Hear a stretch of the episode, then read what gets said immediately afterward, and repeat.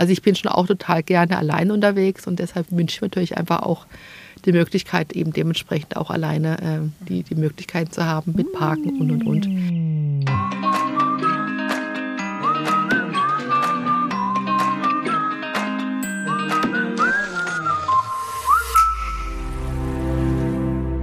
Hallo zum Podcast Visit Black Forest und zu einer neuen Folge Schwarzwaldgeflüster aus dem Kompetenzzentrum Tourismus im Schwarzwald. Ja, und im Tonstudio hier haben wir ein bisschen umgebaut. Liebe Podcasthörer, das könnt ihr jetzt nicht sehen, aber wir haben einfach nur ein bisschen mehr Platz geschaffen. Selbst auf anderthalb Quadratmeter geht das ganz gut. Wir wollten nämlich das Tonstudio ein bisschen barrierefreier machen heute für unseren Interviewgast und das ist die Esther Weber. Hallo Esther. Hallo, guten Morgen Iris. Schön, dass du da bist. Du bist ähm, im Rollstuhl hierher gekommen. Wie war die Anreise? Ja, ich bin super gut angekommen. Ich habe meinen VW-Bus äh, und ihr habt gesagt, ich kann im Hof parken. Habe dann auch gleich mal geschaut, wo es eine Möglichkeit gibt, gut zu parken. Habe dann auch gleich einen Rolli-Parkplatz entdeckt und dann habe ich da mit meinem VW-Bus gehalten, meine Rampe raus, bin mit dem Rolli auf die Rampe drauf und rausgefahren mit endlich mal einen Parkplatz mit genug Platz, auch an der Seite dann habe ich gesehen, dass ja im Eingangsbereich überall Stufen sind. Habe dann aber auch entdeckt, dass ihr einen ganz tollen Lifter habt, den ich von außen gut bedienen konnte. So kam ich dann wirklich barrierefrei in das Haus rein. Und habe dann eben auch gleich an der äh, Eingangstür auch noch entdeckt, dass ihr die Zertifizierung habt von Reisen für alle, dass man da barrierefrei zu euch ins Haus kommt. Und tatsächlich war das auch so, dass ich perfekt alleine hier ins Haus kam. Äh, zunächst einmal für unsere Podcast-Hörer, die dich noch nicht kennen. Du bist Leiterin der Geschäftsstelle Beauftragter für Menschen mit Behinderung im Landkreis Emmendingen. Ist ganz schön sperrig. Erzähl doch mal am besten selber, was du genau machst, Esther. Also erstmal, wir haben einen Behindertenbeauftragten im Landkreis Emmendingen, das ist der Bruno Stratz. Er arbeitet ehrenamtlich schon seit ähm, 2013 als allererster Behindertenbeauftragter in Baden-Württemberg. Und seit 2016 gibt es Möglichkeit, dass die Landkreise auch ähm, ja, Angestellte bekommen. Und somit bin ich seit 2016 die Geschäftsstellenleitung vom Beauftragten für den Landkreis Emding. Und ähm, es geht wirklich darum, um die Belange von Menschen mit Behinderung. Das ist ganz unterschiedlich in welchen Bereichen. Sei es, ja, zum Beispiel, wo kann ich parken, wie kann ich parken. Ähm, vielleicht jemand, der ähm, irgendwo eine Mietwohnung hat mit einem Anliegerparkplatz, dass man vielleicht einen zu einem Rolliparkplatz macht. Schule, Inklusion. Also wir kriegen wirklich an, also Anfragen von ganz unterschiedlicher Seite und natürlich eben auch allgemein dieses das Thema Barrierefreiheit. Wo kann man reingehen? Landkreis Emling hat 24 Städte und Gemeinden und da geht es einfach darum, um einfach diesen Landkreis Emding in jeder Kommune einfach Barrierefreiheit zu machen. Über was es als an barrierefreien Angeboten im Schwarzwald gibt, wollen wir natürlich nachher noch sprechen, weil vielleicht auch der ein oder andere Podcasthörer daran interessiert ist. Vielleicht erstmal ein Blick in deine Biografie. Wo kommst du her? Du bist im Rollstuhl, du hast, bringst eine Behinderung mit oder wie kam es dazu? Möchtest du dazu was sagen? Also ich komme aus dem Elstal, ich bin in Waldkirch geboren, aufgewachsen, bin dann nach Bleibach gezogen mit meiner Familie und ähm, habe dann als 15-Jährige einen Unfall gehabt. Und so eine ganz klassische Geschichte. Fünf junge Leute sitzen im Auto, zwei Jungs vorne, drei Mädels hinten. Ausgelassener Abend. Ähm, zwar kein Alkohol im Spiel, aber halt wie das so ist, wenn junge Männer im Auto sind und Jung und Mädels im Auto haben. Ich war mit meiner französischen Freundin im Auto, meine jüngere Schwester. Und die Jungs sind einfach, oder der Fahrer ist zu schnell gefahren, das Auto überschlägt sich. Ähm, das Auto landet auf dem Dach in der Kurve. Und ähm, alle vier sind rausgestiegen aus dem Auto und ich bin liegen geblieben. Ich habe mir da eben dabei meinen Halswirbel gebrochen. Und somit bin ich eben seit meinem 15. Lebensjahr einfach Rollifahrerin. Das ist ja schon ein sehr dramatisches Ereignis in so jungen Jahren. Wie geht man damit um? Wie geht man damit um? Also für mich war Behinderung noch nie was Schlimmes oder was Ekliges. Natürlich wollte ich nie in der Situation sein, aber ich sage ganz oft, dass ich echt darauf vorbereitet worden bin. Ich hatte kurz vor dem Unfall einen Film gesehen von einer Amerikanerin, Johnny, und sie hatte in meinem Geburtsjahr, hatte sie ihren Badeunfall und ist seitdem auch querschnittsgelähmt. Und der Film von ihr ähm, kam im Kino, also hat, äh, ihr Leben ist per Biografie verfilmt worden. Ich habe da einfach gesehen, dass man eben scheinbar auch mit einer Behinderung ein glückliches Leben führen kann. Diese Frau ist eine ganz tolle. Sie singt und malt und sie singt und schreibt vor allem mit dem Mund. Sie ist Mundzeichnerin, ist verheiratet und ähm, ist einfach so eine, eine Frau, ein Vorbild für ganz viele Menschen mit und ohne Behinderung. Und ich habe immer wieder diese Bilder von ihr im Kopf gehabt, dass ich wusste, okay, scheinbar geht eben auch Leben mit einer Behinderung oder im Rollstuhl gut und glücklich weiter. Es war einfach für mich von Anfang an auf in der Klinik, dann damals in Heidelberg-Schlierbach im Querschnittszentrum, ja, einfach irgendwie so ein Vorbild. Und deshalb wusste ich, okay, es geht weiter. Wie genau, wusste ich auch nicht. Ich kam aus dem Sport. Ich habe ähm, bei uns in Kollnau ähm, Sportverein, war ich Vereinsmeisterin, Leichtathletik, habe ähm, Tennis gespielt, habe ähm, Ballett getanzt. Also ich habe eigentlich von Montag bis Sonntag die ganze Woche irgendwas mit Bewegung und Sport gemacht. Das heißt also, du hattest schon gewisse Hobbys und natürlich ist es ja ein Einschnitt, gewisse Dinge kann man nicht mehr machen, aber du hast für dich erkannt, es geht auch, aber eben anders. Quasi. Ich habe dann einfach ähm, nach dem Unfall, so ein Jahr später, ich war fast ein Dreivierteljahr in der Klinik im Querschnittszentrum, habe dann dort schon die ersten Möglichkeiten gehabt, mit Rollstuhlsportarten ein bisschen zu schnuppern. Rollstuhlbasketball, Rollstuhltanzen, Rollstuhl-Tischtennis, Bogenschießen, so ein paar Klassiker einfach im Behindertensport. Habe gemerkt, ja, ist ja ganz nett und habe dann einfach, als ich zu Hause war, ähm, geschaut, welche Möglichkeiten gibt es denn bei uns in der Region. Was gibt es in Freiburg, was wird angeboten mit Thema Rollstuhlsport und habe damals schon den Bruno Stratz kennengelernt. Er war für mich der erste Rollstuhlfahrer, der eben auch Sport gemacht hat. Ich habe damals noch kein Auto gehabt, noch keinen Führerschein. Und hat er mich damals als Simonsfelder in der neuen Wohnung dann in Gutach abgeholt. Und so sind wir dann jede Woche zum Rollstuhlsport nach Freiburg gefahren. Das war alles schon mal ganz nett, aber ich habe gemerkt, das ist noch lange nicht mein Sport, wo ich mich wohlfühle, wo ich mich auspowern kann, zumal Auspowern für mich ja eben relativ ist. Ich habe eben eine hohe Lähmung. Ich habe den Halswirbel gebrochen, sodass ich eben auch meine Einschränkungen in den Händen habe.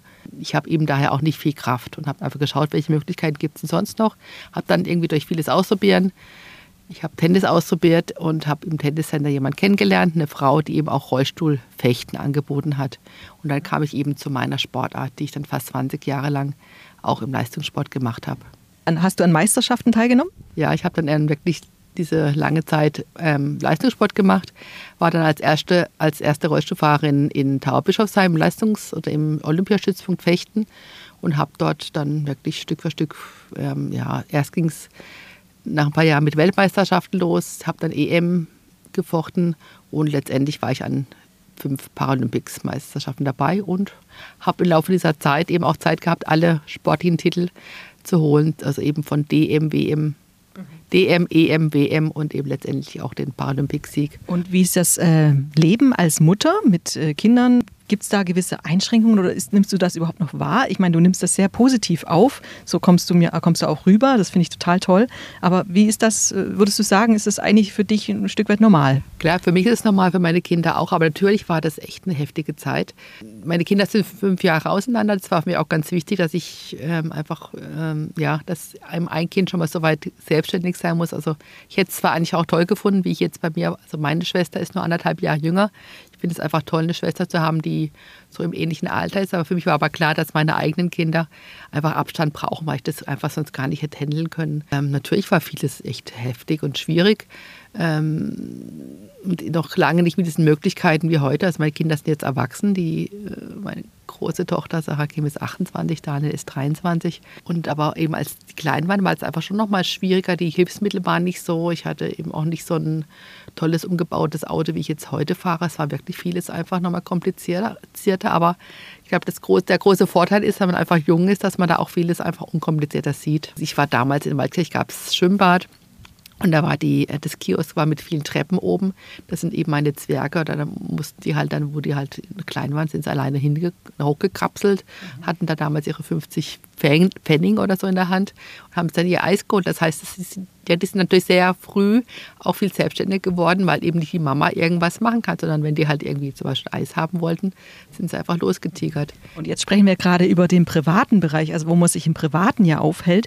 Wenn es jetzt um Reisen geht, barrierefreies Reisen, wie, wie hat es sich da geändert? Früher äh, gab es vielleicht noch nicht so viele Angebote. Wie sieht es da jetzt heute aus? Du bewegst dich vielleicht auch, machst mal Urlaub oder gehst mal zu einem Ausflug in Schwarzwald. Was sind deine Erfahrungen? Also was wirklich immer natürlich gut ist, dass wenn man ähm, unterwegs sein möchte oder wenn man unterwegs ist, dass natürlich schon die Angebote größer geworden sind, keine Frage.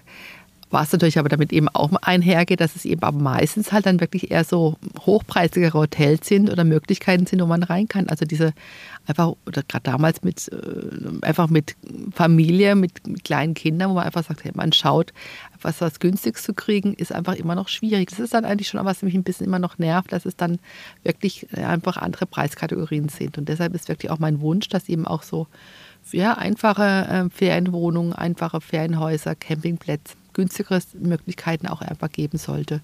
In großen Hotels ist es ja meistens einfacher. Was braucht denn ein barrierefreies Hotel? Ich spreche jetzt einfach von mir als Rollstuhlfahrerin. Ich darf natürlich nicht vergessen, es gibt natürlich viele verschiedene andere Behinderungen, aber jetzt als mobilitätseingeschränkte Person brauche ich erstmal einen Parkplatz. Also ich reise in der Regel mit Auto an. Das heißt, ich muss schon mal einen Parkplatz haben, wo ich einen Weg habe, den ich auch, ähm, ich nicht gerade mit kleinen Kieselsteinchen, also wirklich ein befestigter Weg und dann, dass ich natürlich in ein Gebäude schon mal reinkommen muss. Am liebsten natürlich irgendwo komplett ebenerdig, dass man auch nicht auf diese Technik angewiesen ist, weil manchmal gibt es keinen Schlüssel oder keiner weiß, wer hat den Schlüssel, wo ist der Schlüssel. Also wenn ich jetzt irgendwie ähm, ja, Wunschkonzert mache, dann natürlich einfach komplett ebenerdiger Eingang.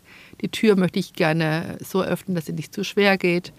Und was dann eben als nächste Station ist, dass ich einfach auch irgendwie an eine Rezeption komme, wo ich eben auch auf Augenhöhe jemand begegnen kann. Nicht, dass ich irgendwie dann wie so ein kleines Kind an einem Tresen sitze, der dann mir unter das Kinn geht und ich dann die, also die Leute mich nicht sehen und ich sie eben auch nicht gut sehen kann.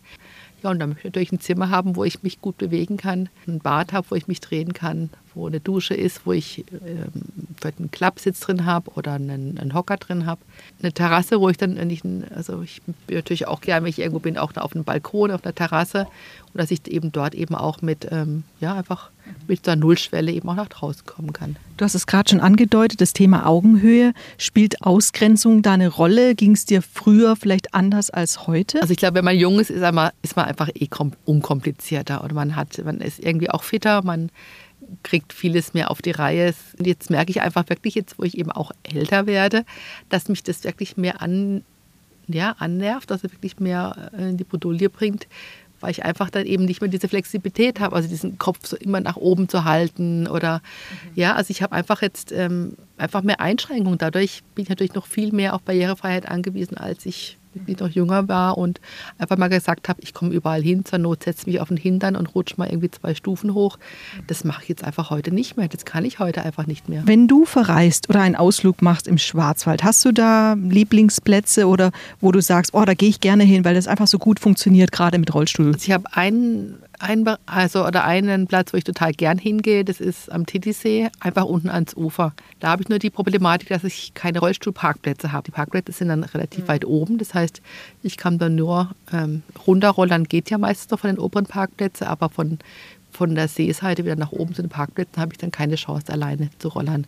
Was ich total auch gern mag, ist der Windfell, Windfellweiher. Der ist total genial. Da hat mich eine Freundin vor vielen Jahren nach ihrer Hochzeit eingeladen zum ähm, Stand-Up-Paddling. Und ich habe natürlich kein Stand-Up, aber ich habe Sitting-Paddling gemacht. Und damals, das war irgendwie jetzt war ziemlich genau vor zehn Jahren, ähm, es war einfach halt toll, dass ich das einfach machen konnte. Heutzutage gibt es das ja, das Sub ja ganz oft irgendwo, aber damals war das noch was Besonderes und ich war total happy, dass ich eben als Rollifahrerin diese Chance hatte. Damals auch mit meinem Hund war der große Golden Retriever vorne drauf und ich saß dann und konnte paddeln. Wenn du dann unterwegs bist, nimmst du dann immer eine Begleitperson mit oder machst du auch wirklich alleine mal eine Tour? Ich mache schon auch total gerne alleine Touren. Also einmal oder vor vielen Jahren war das eben auch, ähm, das war noch damals mit der Rollstuhlsportgruppe, sind wir am Schluchsee gewesen, haben dann Kanu-Kajakfahrt gemacht. Das war natürlich auch klasse im Rollstuhl.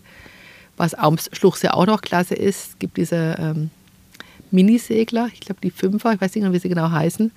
Da bin ich auch schon vor vielen Jahren eingeladen worden, weil das eben auch total toll ist, wenn Rollifahrer mit den kleinen Bötchen, mhm. diese kleinen Nussschalen, weil die sind ja wirklich, die kippeln nicht. Oder die sind ein bisschen kippelig, aber sie kippen nicht um.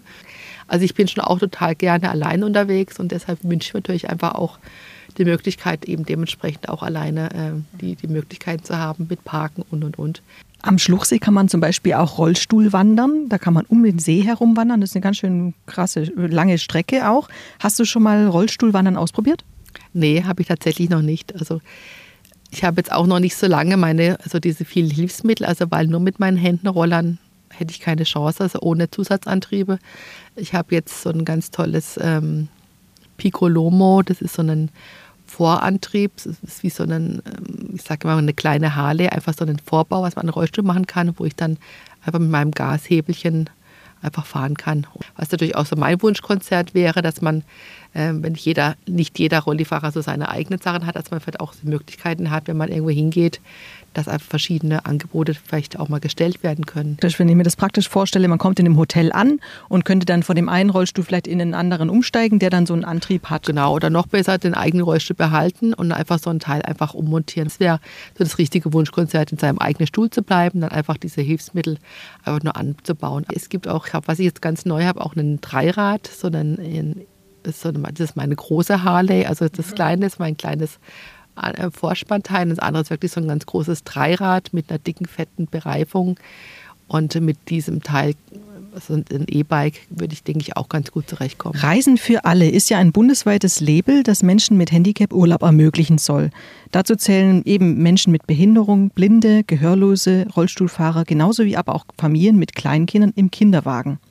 Und seit 2020 gibt es ja diese bundesweite Zertifizierung Reisen für alle. Offiziell wurde es ja in Baden-Württemberg eingeführt. Die Schwarzwald Tourismus GmbH hat ja mit meiner Kollegin Hanna Rudiger auch so eine Unterlizenz erworben, um sogenannte Erheberschulungen zu organisieren. Bist du selbst auch eine Erheberin? Ja, auch ich habe diese Erheberschulungen gemacht mit Bruno Stratz letztes Jahr, nee, vor zwei Jahren sogar auch schon. Und einfach, denke ich, eine gute Sache, um einfach wirklich zu schauen, wo kommt man rein, wo kommt man nicht rein. Und worauf achtest du dann, wenn du als Erheberin zu einem Betrieb gehst? Nehmen wir mal an, vielleicht ist es jetzt ein Thermalbad irgendwo. Also was ich vorhin schon sagte, es geht wirklich darum, einfach oft schon beim Parkplatz loszugehen. Oder eigentlich muss ich noch früher anfangen. Also wie komme ich von zu Hause aus weiter? Gibt es ähm, ÖPNV, gibt es öffentliche Nahverkehrmöglichkeiten und Bushaltestellen, wo geht's, wo geht's nicht? Parkplatz und dann geht es natürlich immer gleich rein, äh, nächste Weg, wie komme ich ins Gebäude rein? Finde ich den Eingangsbereich äh, gleich, gerade wie mit einer Sehbehinderung. Ähm, kann ich das überhaupt, sind da lauter Glasfronten? Finde ich dann überhaupt vor lauter Glasfronten überhaupt einen Eingangsbereich? Da brauche ich wieder Kontraste. Ein positives Beispiel, was mir einfällt zum Thema barrierefrei, ähm, ist das Angebot des Nationalparkzentrum Ruhestein. Warst du schon da? Da hatten wir auch wirklich letztes Jahr so eine, eine ganz tolle Führung. Das ist natürlich echt beeindruckend und das war auch wirklich toll. Also mir ist es auch aufgefallen, sogar eben auch mit Gebärdendolmetschen läuft der Film ab mit äh, Informationen über den Nationalpark Schwarzwald. Solche Angebote gibt es im Schwarzwald. Fallen dir noch andere ein, um mal den Podcast-Hörern ein bisschen Geschmack darauf zu machen? Was mir halt einfällt, wir haben mittlerweile im Landkreis Emding oder eben auch darüber hinaus einiges an Schwimmbäder, die immer wieder immer barrierefreier werden. Mhm. Zum Beispiel, was total klasse ist, in meinem kleinen Gutach, ich, ähm, Gutach im Breisgau, da haben wir ein, ein total barrierefreies älteste äh, Schwimmbad im Elstal. Da haben wir einen Lifter. An dem Lifter kann ich draufsetzen, kann allein ins Wasser rein und rausgehen. Äh, barrierefreie Toilette. Und wir haben im Landkreis Emding noch andere. In Denzlingen ist, ähm, ist barrierefrei. Was weiß ich, in Kollnau ist ein Riesenschwimmbad, was auch eine Riesenauszeichnung bekommen hat. Das sind wirklich die, äh, die Blindenleitsysteme die Kabinen, also die, äh, wo man die Klamotten reinmachen kann, extra im unteren Bereich, dass man gut rankommt, große Umkleidekabinen. Ich finde es immer wichtig, dass man wirklich Systeme hat, die, die man so gut wie möglich selbstständig bedienen kann. Ja, liebe Podcasthörer, wer von euch jetzt Interesse hat an einem barrierefreien Schwarzwaldurlaub, der kann sich auf unserer Landingpage äh, informieren. Die, die Landingpage heißt Barrierefreies Reisen im Schwarzwald. Und außerdem gibt es auch ein Newsletter mit barrierefreien Angeboten, vielleicht auch neuen Angeboten, die neu dazukommen. Vielen Dank, Esther, dass du da warst und uns ein bisschen von deinen Eindrücken überhaupt von deinem Leben erzählt hast. Danke, hat Spaß gemacht. Bis irgendwo und bald im Schwarzwald.